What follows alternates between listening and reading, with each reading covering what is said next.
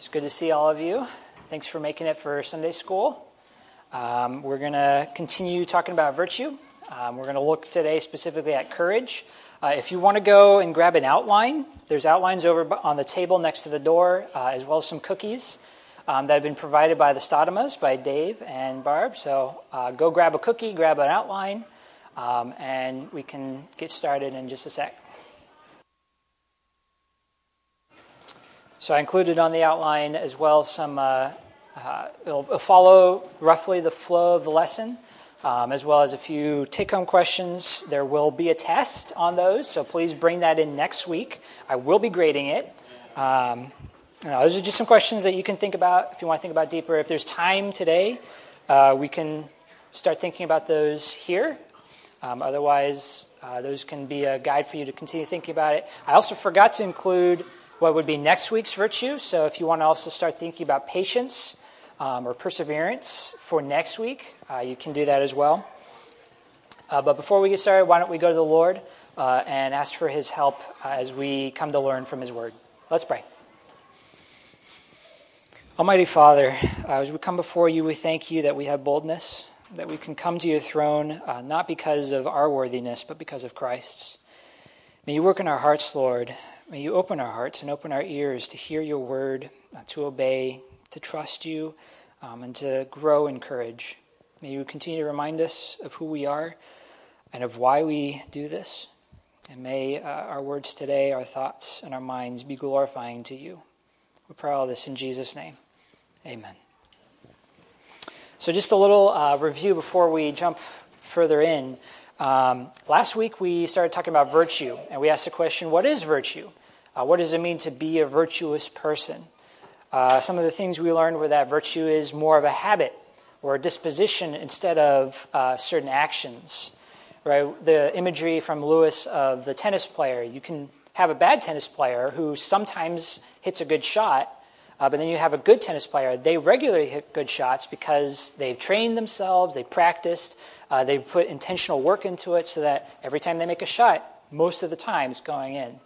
Uh, virtue is not unlike that, where virtue is something that we have to learn, we have to grow, we have to practice uh, so that it becomes more and more who we are because we're not naturally virtuous. Sin corrupts us. Sin makes our natural inclinations to be unvirtuous or vice like. Um, so we need to continually submit ourselves to the Lord. And what we saw was that the Lord calls us to love Him with all of our heart, with all of our mind, with all of our soul. I said that wrong. Might. What did I say? Love the Lord your God with all of your heart, with all of your soul, and with all of your might. There it is. Um, Deuteronomy 6 4. And then that corresponds, right, to our minds, to our hearts, and to our life, to all of our resources and strength. Um, and these correspond to the three most important virtues, right? That above all else, we as Christians are called to exhibit. Uh, I think you could probably say that without even one of these three virtues, we can hardly be called Christians faith, hope, and love. If even one of those is lacking, we are missing an essential part of being a Christian faith, hope, and love. So we're going to look at virtue uh, through the lens of each of those three. So we're going to start uh, with faith or with the mind. Love the Lord your God with all of your mind. And when we talk, when we talk about faith, when we talk about loving the Lord with our mind, uh, we can distinguish between faith in the general sense and faith in the Christian sense. So the specific way that we as Christians talk about faith. So there's a difference right, between how people in the world might talk about faith and how we talk about faith. What do you think it is? What's the difference between faith in the general sense and faith in the specifically Christian sense? Any thoughts? Nehemiah.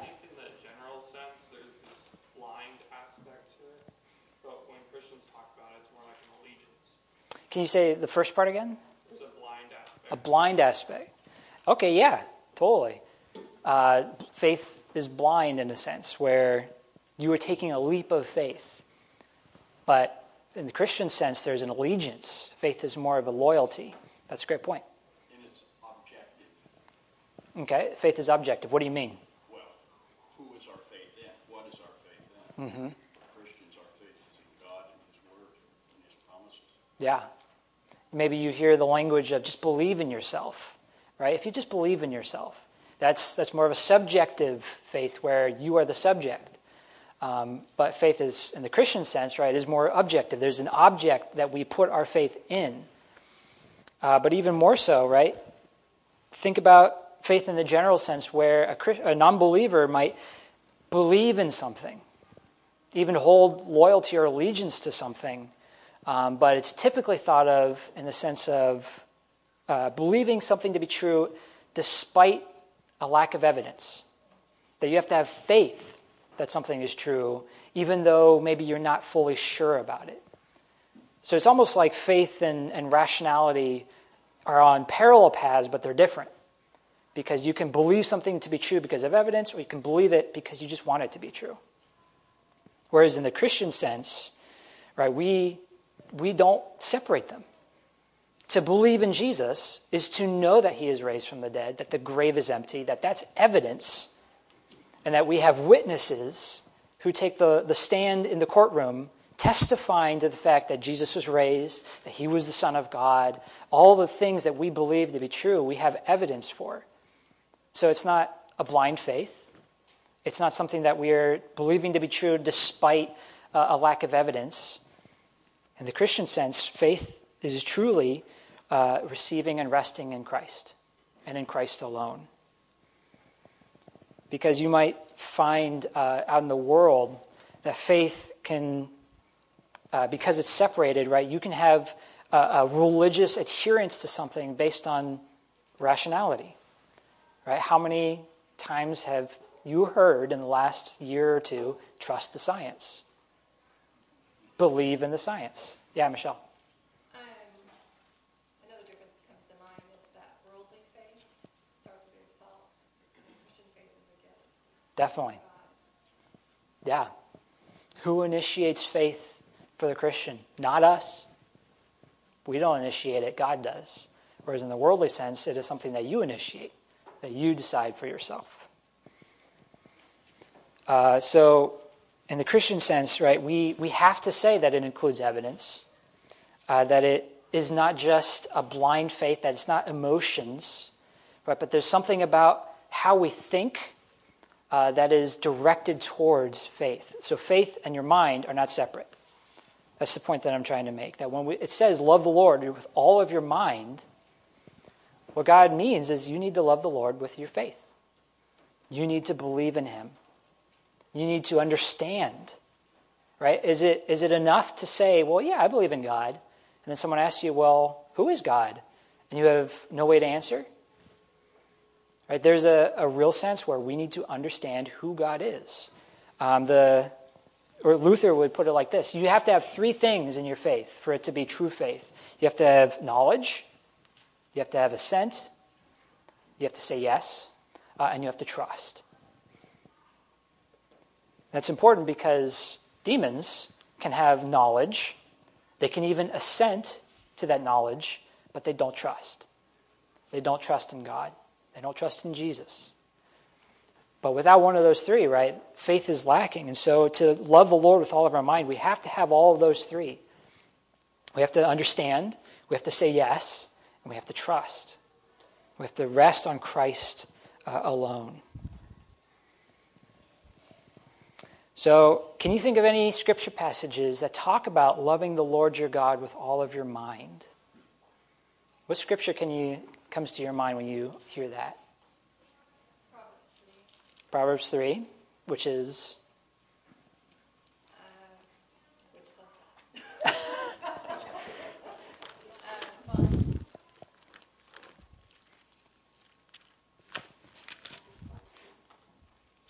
Is it 5 3 or is it 3 5?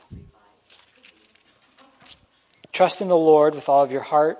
Do not lean on your understanding. In all your ways, acknowledge him. And he will make straight your paths. Be not wise in your own eyes. Fear the Lord. Turn away from evil. Is that the verse you were thinking of? It's a good verse.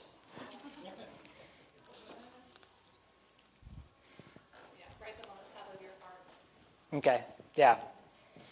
Uh, what other passages can you think of that talk about loving the Lord your God with all of your mind? Matthew 22 and Mark 12. Okay. which are what? Well, it's, he was, Jesus was asked what the great, greatest commandment is. Mm-hmm. I like Mark better.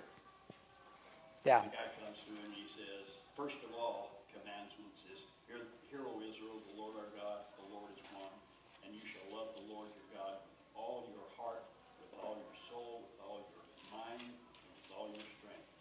That's the first commandment. The second is love. Yeah. Love your neighbor. You as yourself. Yeah. Definitely. We are called to love the Lord. What other passages can you think of? Maybe something in Romans. If Charlie were here, he would have jumped on it because he's the one who told me about the passage. Romans 12, um, 12 2, renew your mind, that by testing you may discern what is the will of God, what is good and acceptable and perfect. Faith in the renewal of our minds, right? Understanding what the will of God is. Uh, in other words, what is good? What is acceptable? What is perfect? What are the things uh, in our lives that are good and acceptable and perfect that the Lord wants from us? That involves thinking about it, right? And transforming and, and conforming our thoughts, right? Or what about the passage where it says, uh, set your mind on things that are above, where Christ is seated, the right hand of the Father, not on worldly things, but on things that are above. Or Romans 8, for those who live according to the flesh set their minds on the things of the flesh, but those who live according to the Spirit set their minds on the things of the Spirit.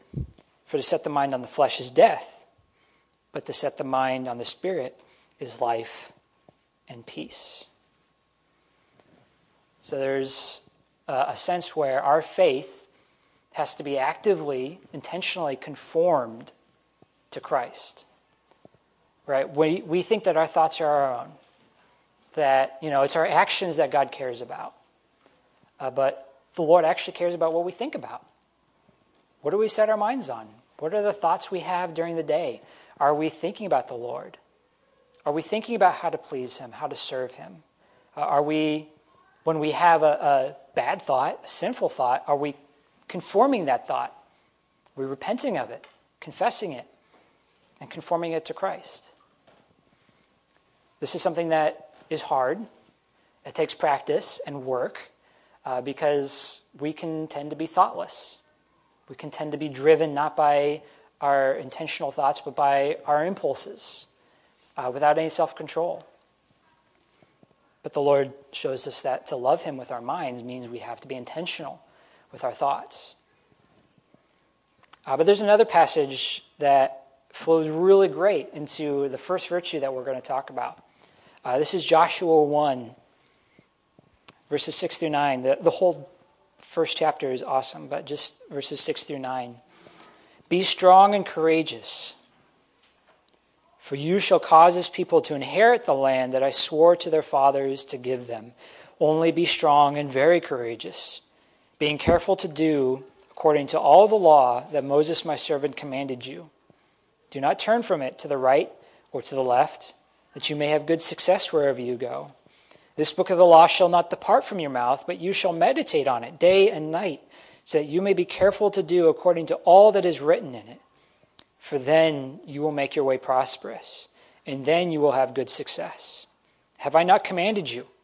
Be strong and courageous. Do not be frightened. Do not be dismayed, for the Lord your God is with you wherever you go.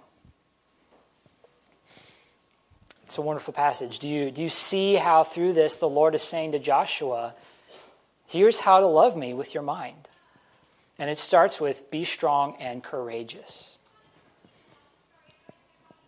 So, when we think about courage as a virtue, what can we learn from this passage about courage? What does this passage tell us that courage is?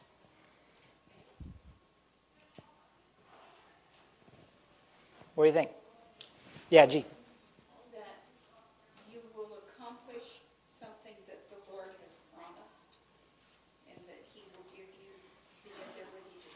Okay, yeah. Yeah.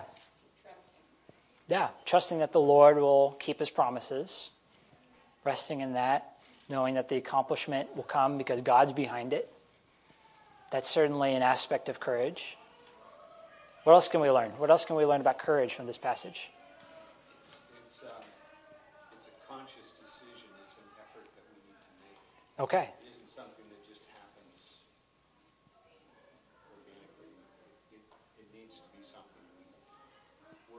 Yeah. It needs to be something we work at. It's a consci- conscious decision. Do you stumble into being courageous? Or is it something that you pursue? What else? What else strikes you about this passage? I think it's interesting how, how Psalm 1 reflects a lot of what, um, a lot of what Joshua 1, and how the, the passage in Joshua talks about the importance of meditating on God's Word day and night and, having, and knowing it and, and you know, focusing on it. Um, and Psalm 1 similarly talks about the, the upright man, blessed is the man who walks on the counsel of the godly, et cetera, and, and meditates on God's Word day and night. And I think without that, there is no ability to trust in God or to know that you're, you're you know, doing the will of God. Definitely. Unable to, you know, as, the word courage isn't 1, but it, I think that man is the same man spoken of in Joshua um, because of the meditating on God's word. Yeah. Meditating on God's word has to be a, a central element of being courageous. It seems like you can't separate the two and say, well, I'm going to be courageous and not read my Bible. There's something missing. Yeah, that's a great point. Marge, what were you going to say? Ah, he stole it. Yeah. Yeah. Knowing the Lord, you, uh, yeah, the back. Yeah, definitely. Do you notice how it's a command? Three times the Lord says, Be courageous. Be very courageous. Be courageous. Three times in three verses means this is important. You got to listen and you got to obey. This is a commandment. And there's a promise attached to that. He says, if you're, if you, he says, uh, he will not leave you nor forsake you, be strong and courageous, for to this people you shall divide. You're gonna be strong, you're gonna be, uh, courageous, because you're gonna be doing this work. Mm-hmm. Yeah, there's a work that you are participating in, but a it's a promise. Totally. Yeah, the Lord is promising something. Jamie. But just not just the obedience to being courageous, but also to keeping God's law, which obviously we can't keep. You know, we'll mess up. But that is what He's telling him to do. There is to be to keep all this law that I've commanded you. To do Yeah. these things, in that process, being courageous. Definitely. So if we have courage, you know, as the main point, then maybe a sub point would be you got to meditate on God's law. You got to obey God's law, right? You have to trust in the promises. These are, are things that are a part of being courageous. You can't be courageous without these things. Which means if you want to be courageous and you don't obey God's law, you just do what you want, something essential is missing. Yeah, Matthew. I was just going to say, too, that when they go into Jericho and, they're, and they talk to Rahab, and Rahab says, All the Kurds went out of our men when we heard about your God and that he's fighting for you. And the flip side is not following God, being against God. You can't have courage. Yeah. You cannot have courage if you are against God. Or maybe you could also say it like, you can't be courageous if God is against you. You can if God is for you. God's involved. And without God, there is no courage. Uh, going back to the commandment part, uh, a couple things that we can draw out of that further are that it's not optional right? This is, this is something that is part of the Christian walk. That if you want to be a Christian and not be courageous, something is, there's a link broken between your faith and loving the Lord that is not, not there. That this should flow out of your faith. Uh, it also involves uh, it being intentional not accidental, like Dave said, um, but it also reveals God's heart, like the rest of the commandments. God desires his people to be courageous people. And this reveals the Lord and, and his character that he is a God of, not of fear, but of courage. And speaking of fear, right, look at the end, uh, verse 9. He reiterates for the third time Be strong and courageous. Do not be frightened, and do not be dismayed. For the Lord your God is with you wherever you go. Which means that fear and dismay are, are not compatible with courage. That this is a, a, an opposite, a polar opposite. We're not going to wonder if it's a vice just yet, but we're going to say at least that if you're fearful, that means that courage is lacking. And if you're courageous, that means there's no room for fear. That the Lord wants us to not be fearful people, but to be courageous people. Uh, which sparks a question for me, at least. Um, we, we talk about courage, but there's another word that often pops up uh, in discussions in, in life bravery. Uh, is there a difference between courage and bravery? What do you think?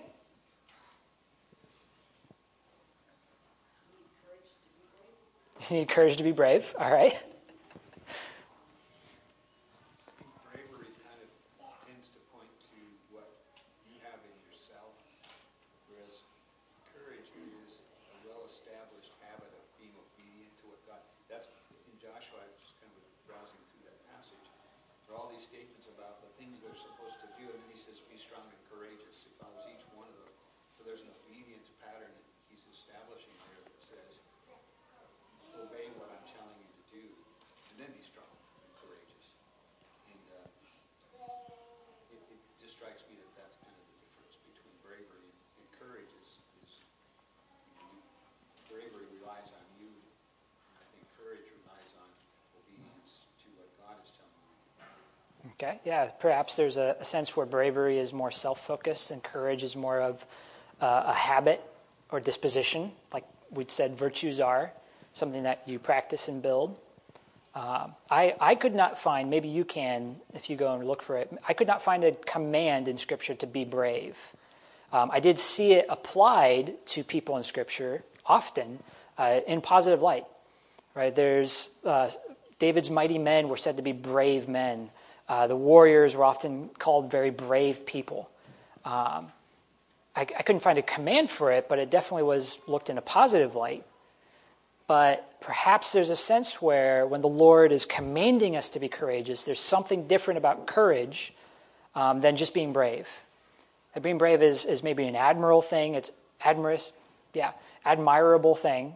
Um, it's a good thing, but it's not the, the virtue that we are called to exhibit as Christians.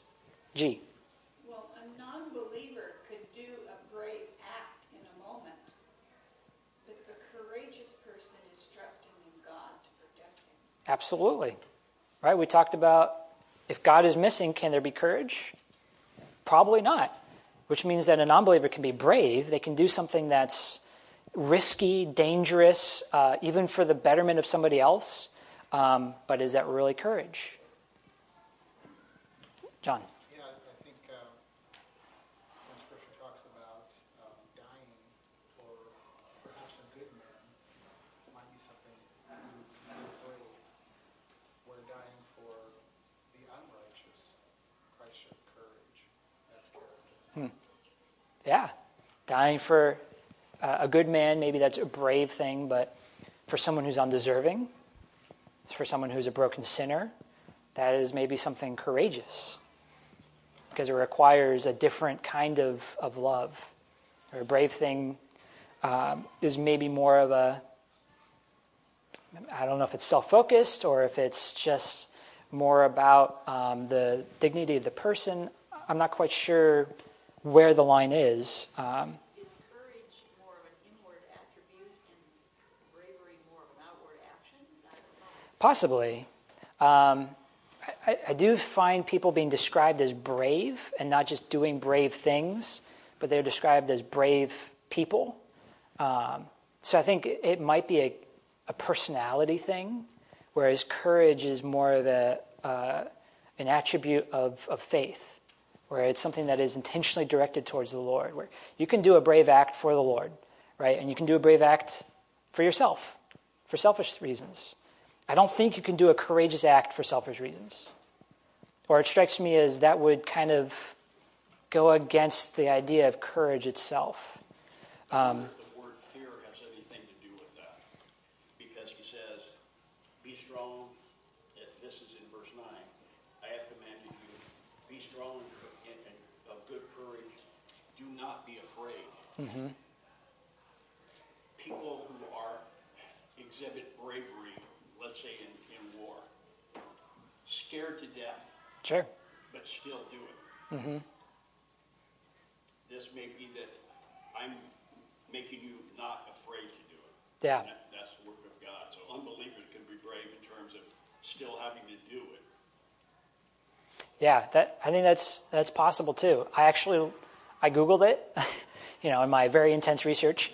I, I googled it, and what I found on the internet was the the reverse was that bravery is you know kind of uh, doing something risky without thought for yourself or for the danger, whereas courage is you're afraid but you do it anyways.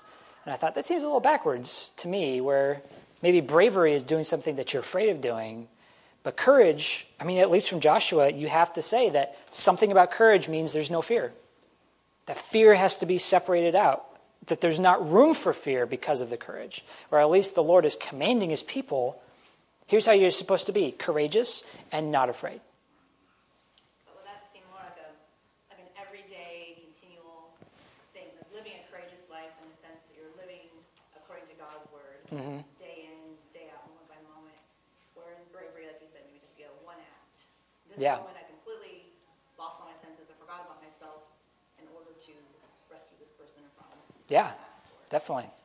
Maybe there's a sense where bravery is, is a action that we do. We do a brave thing, but courage is a day in and day out, uh, continual submitting ourselves, our thoughts, our minds, uh, to love the Lord and to do so courageously. There's another thing we can draw out of this passage that tells us about courage. It's not self confidence. It's not self confidence. Because what's the basis? Verse 9 For the Lord your God is with you. It, it is not something that we say, well, in order to be courageous, I need to be confident. It's the other way around. If we are focusing on the Lord, looking to Him, understanding, assenting, and believing and trusting that Christ is with us, that is what gives us courage. Not believing in yourself, not having confidence that you have the ability, you have the power, and you just need to. Man, if you just believed in yourself, you could do everything that you wanted. Uh, what's that passage that gets twisted out of context all the time? Like, um, I shouldn't have brought it up if I don't know what it is. Yeah, I don't, I don't remember. But there's a passage that's twisted out of context where it says essentially, like, if you just believe in the Lord, you can do whatever you want. You can accomplish everything that you set your mind to uh, because the Lord is with you. The problem is, that's not what God says. God says, I'm going to accomplish my will, and you need to be courageous.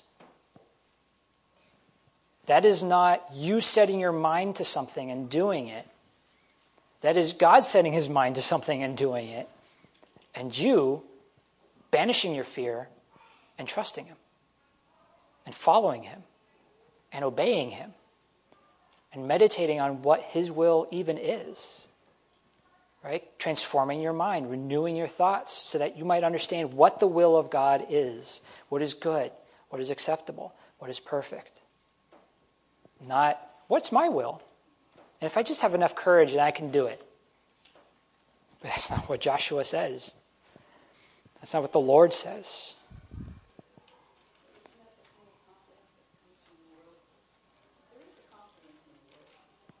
Yeah.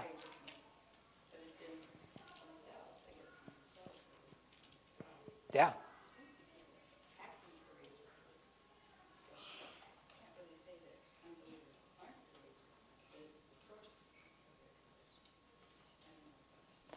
Uh, that's that's close. I would say personally, I would say it, an unbeliever can't be courageous because their source is the wrong source. That because the source is not God, it's it's themselves. What actually comes to the surface is not actually courage. It might look like courage. It might look like okay, that's a good thing, right? There's something good about that, but it's missing uh, a really important ingredient. Um, like we talked last week about virtues. Like if you don't have God, can you really be virtuous? Or are you just looking like it? But your heart is not there. You can do a good deed, do a good thing that looks courageous or looks like it's you know serving other people, but really the source is not the Lord. Um, and the same applies to us. Right? We're not immune from that because we trust in the Lord, because we have faith. We can do good things for the wrong reasons still.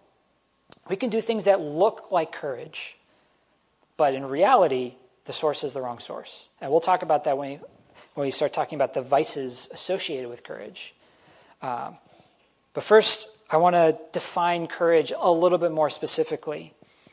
Um, Lewis will put it like this, as you can tell, I like C.S. Lewis on the virtues. Um, courage is not simply one of the virtues, but the form of every virtue at its testing point. I think that's really interesting. Courage is not simply one of the virtues, but the form of every virtue at the testing point.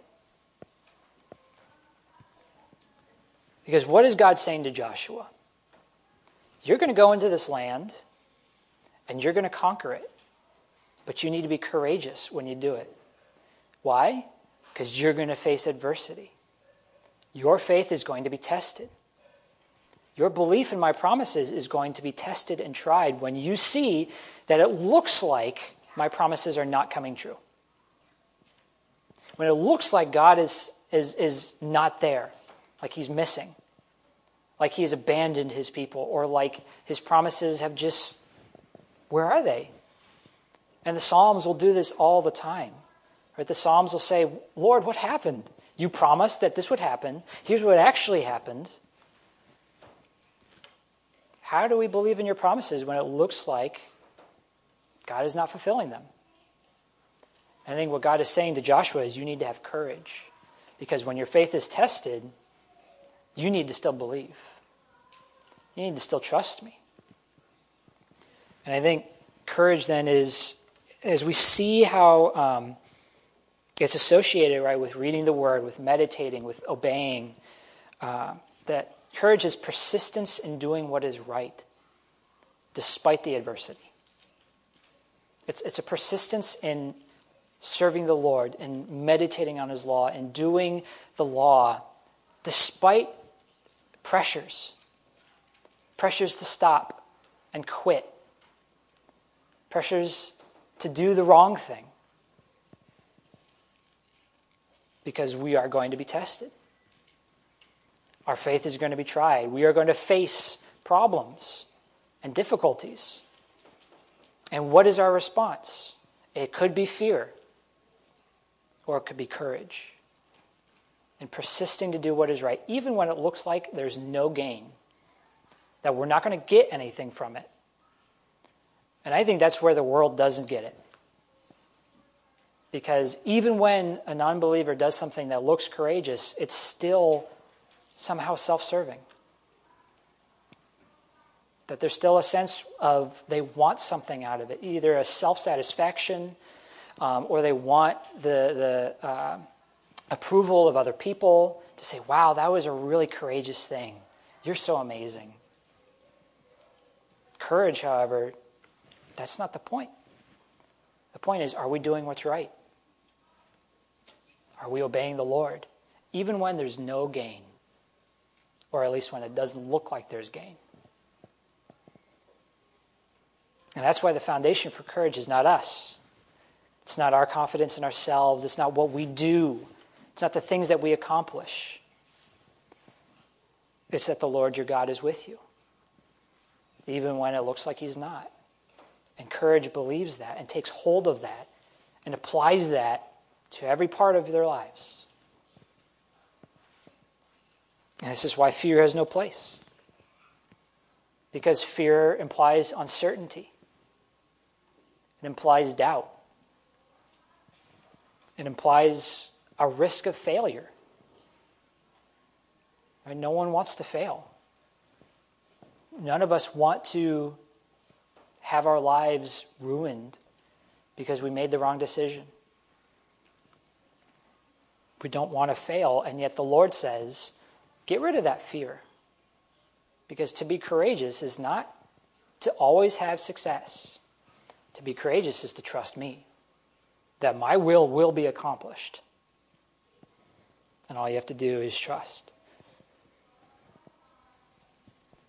And we've already talked about this um, a little bit. But obviously, right, raise your hand if you've got this down. And if you do raise your hand, put it down because you're lying. Because none of us are fearless. None of us can look at our lives and say, well, I wasn't afraid this week or today or this month or this year. Like, all of us face fear all the time and doubt and anxiety.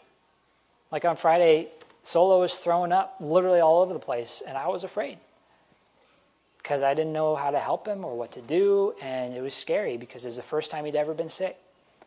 And all the things, you know, you still think, well, he's going to be fine. Like, kids get sick, it's no big deal. And even you want to trust God, but it's still really scary. So we need to learn courage. We need to grow in courage. So, how does this passage tell us what it looks like to grow in courage. And we've already, these are things that we've already mentioned, so we're just going to pull them together and collect them. How do we grow in courage?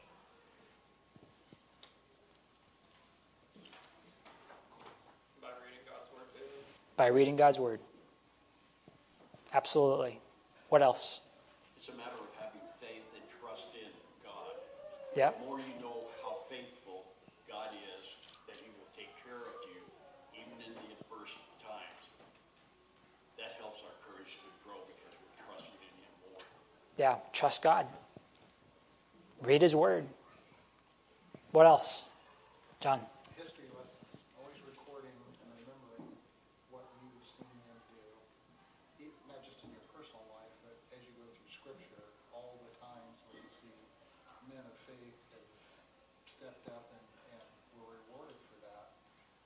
It's a, Lori and I were talking about this this morning, it's, it's a process for humans, it's a constant reminder, even if we're reminding ourselves that there's a history. He has a history.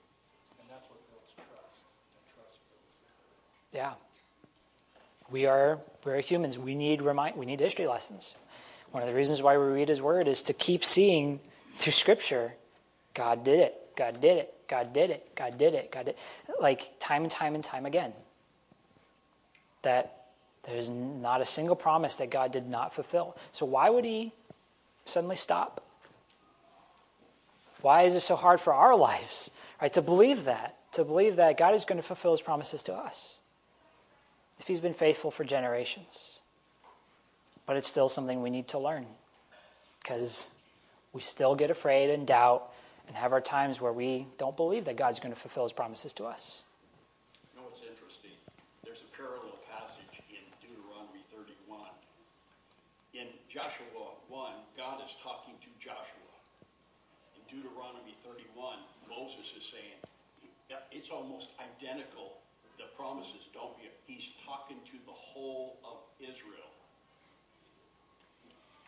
So it isn't like anybody in the church. You're not left out. These promises are to everyone. Yeah. What did God say to Israel when they were in Egypt? I'm going to take you and I'm going to put you in the land that I swore to give to your fathers. I'm going to do it. Um, so you see on your outline, then the next thing is external courage and internal courage. I'm just going to blaze through it because we're running out of time. Uh, but basically, there's you can apply courage in two directions. You can do it externally, um, which means that when we face adversity from the outside, and we respond with courage. When we face persecution, we have to respond with courage. Um, that's probably the typical way we think of courage is well, we're being persecuted. Um, people are, are blaspheming the Lord and saying that you're nothing because you're a Christian. That's when we have courage. Um, but there's another way that we have courage, and that's more internal. It's courage against an internal pressure to cave, to not do what's right, and that's temptation. Right? There is uh, a, a temptations that we face that we have to be courageous against, because there will be temptations to sin, to give up, to uh, be dismayed, to be depressed because of our own sin or because of our circumstances. Uh, so many ways that we are tempted uh, to not do what's right. And the Lord calls us still to be courageous against these things, against temptation, against sin in our own lives. Um, but then I want to I would talk briefly about the vices associated with courage. Um, what do you think they are? What do you think, if courage is the virtue, what would you say are the vices? Pride. Pride, okay. What do you mean? You can become proud of yourself and how courageous you are in the face of some adversity or problem that you face. Sure. So maybe we could say uh, a self confidence. Yeah, that, that would definitely be a, a vice. Yeah. Opposite's cowardly unbelieving. definitely. What else? There's a lot of vices out there, a lot of ways we can go wrong. No confidence in prayer. No confidence in prayer, praying without any belief that God will answer. That shows a lack of courage. Uh, you, you could probably say fearfulness, anxiety, or doubting, as maybe these are some vices. Um, we could also ask the question is fear a vice? Maybe write that down on questions to, to take home. Is fear a vice, or is fear a symptom of a vice? Um, but I think there's, with most virtues, there's way, there are vices associated around it, but there are actually two ways that I think um, that are more subtle. There's the lack of and the excess of, um, where we could say, take something like uh, timidity in prayer, um, the idea of timidity as a lack of courage. That this is how we miss the mark, you know, to the left, where we are now timid. We are not bold. We are easily swayed away from what is right because we just don't want to do anything for whatever reason. Sometimes that's fear, right? Sometimes it's because we're afraid to do what's right. Sometimes it's just because we've given up. We don't think we're going to have success. And so, what's the point in trying? I'm just going to fail again. So, why struggle against sin if I'm just going to stumble tomorrow? That is one of the ways that vice sneaks into our hearts and twists what is good and says, God doesn't actually care about you. He's not actually going to fulfill his promises to you. So why try? And that is not what the Lord wants. He doesn't want us to be the other way either, where we almost have a, an excess of where we're indulging in this kind of weird courage um, that I'm, I think presumption is maybe a good word for it. Um, but another way we could think of is triumphal, triumph. Man, that's going to be hard to say. Triumphalist. Triumphalist. I'm not going to try. Triumphantness. Yeah, it's probably not a word. Um, maybe we could think of this as a sense where we we presume that God is going to do for us whatever we try hard enough at. That we presume on God's grace. We presume that God is with us. Now, if we just try hard enough, God is going to give us what we want. And this can flow into a mindset where we believe that we are right, that we're going we're going to be courageous and die on this hill because we know what's right and everybody else is wrong. Everybody else has it wrong except for me, and I'm going to plant my flag on this hill because this is what's right, and God wants me to be courageous. And wouldn't you know it, because everyone else is wrong, you set yourself against everyone else. And you not only miss the point, but now you believe that you're being courageous when in reality you're just being stubborn. You're not actually believing in God, you're believing in yourself without realizing it and calling it courage. I think gung ho, triumphalist, presumptuous, these are ways to describe that attitude where we actually err in this direction. Uh, but of course, when we look to the vices, uh, we also have to say, well, who models perfect courage? And if not all of you start shouting Jesus at once, I'm going to be very disappointed. Jesus, right? It's the same with every virtue. Jesus is the one who models it perfectly for us. Because Jesus faced more adversity than we can even understand. He even had to go to the Garden of Gethsemane and cry tears of blood because of the difficulty of what he had to do. But he did not back down. He did what was right. He was courageous and went to the cross. That is the kind of courage that we are called to imitate.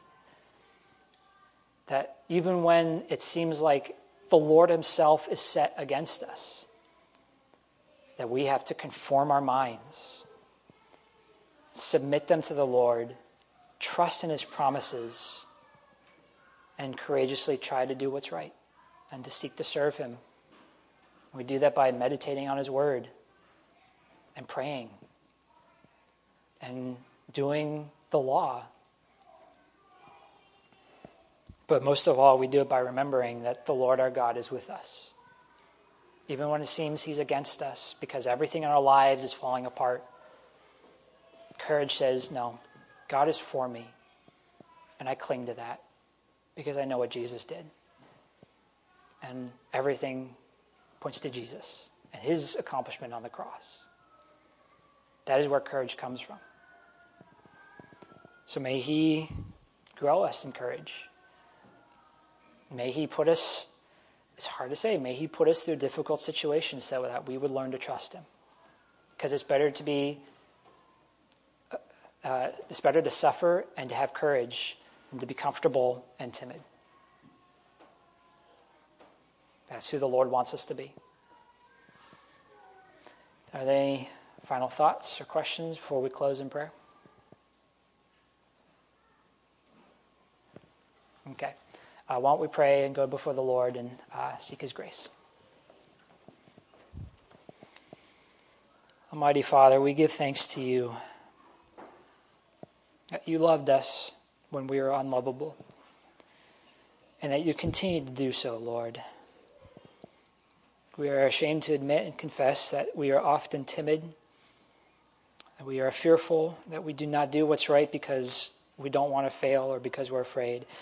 And we also, Lord, plant our flags on tiny hills that don't matter. And we pretend that we're being courageous when in reality we are harming those around us. Lord, give us humility to admit these things. Give us the grace to learn courage, to learn how to trust you and cling to your promises. And may you teach us through your word that we may love you with all of our heart, with all of our mind, with all of our might for the glory of your Son, Jesus Christ, in whose name we pray. Amen.